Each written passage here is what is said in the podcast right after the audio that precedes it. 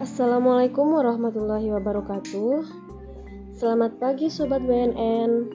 Kami dari Badan Narkotika Nasional Kabupaten Sumbawa ingin memberikan informasi terkait dengan jenis-jenis narkoba yang sedang populer di Kabupaten Sumbawa ini, serta dampak bagi pecandu narkoba.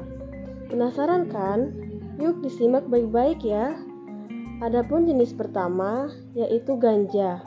Dampak jangka pendek yang diberikan yaitu mengalami perubahan kesadaran terhadap waktu, perubahan suasana hati, gerakan tubuh terganggu, kesulitan berpikir dan memecahkan masalah, serta gangguan terhadap daya ingat.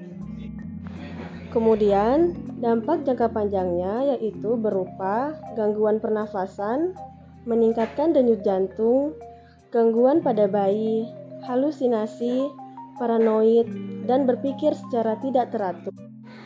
Jenis yang kedua yaitu sabu.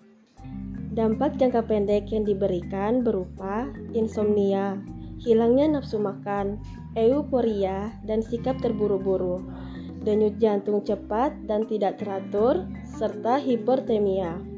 Adapun jangka panjangnya berupa kecanduan, efek psikologi seperti paranoid, halusinasi, dan aktivitas motorik berulang, perubahan struktur dan fungsi otak, menurunnya kemampuan berpikir dan kemampuan motorik, melemahnya konsentrasi, hilang ingatan, perilaku agresif dan kekerasan, gangguan suasana hati, masalah gigi yang parah, serta menurunnya berat badan. Sekian informasi untuk hari ini. Sampai jumpa di podcast berikutnya. Saya kamu, kita semua tolak narkoba.